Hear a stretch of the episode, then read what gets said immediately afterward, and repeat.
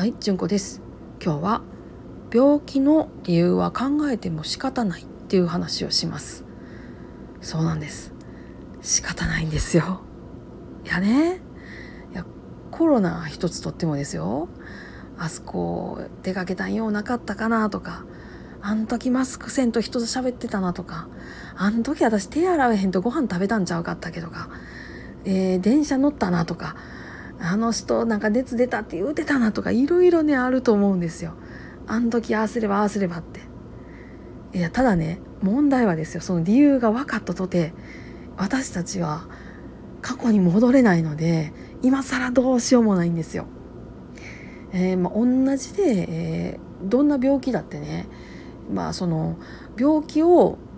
こう誘発するような要因っていうのはあるんですよ。まあ、例えば夜勤とか不摂生とか、えー、暴飲暴食んとかあとは喫煙とか飲酒とかっていうのはね有名な、えー、要因になり得るんですがそれが分かったとてじゃあ今どうにかできますかって言ったらどうにもできないんですよね。なのでそれはどっちかって言ったら考えてもしゃあないものの箱にちょいと入れといてほなこれからどないしようかっていうふうに気持ちは切り替えてほしいなって私は思います。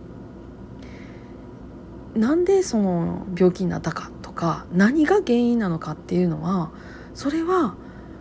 あのそれを研究しているようなお医者さんとかの仕事なんですよ。お医者さんとかそういうのをこう年がら年中寝ても覚めても考えてるような調べてるような先生っていうのがいやはるのでえー、その先生方の仕事なんです。で患者になってしまった私たち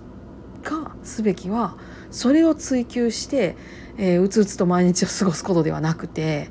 ほなどうないしょうかって言ってこれから戦略を練ることやと私は思ってます。なかなかねその渦中にある時にほなどないしょうかっていうところに気持ちは向きにくいので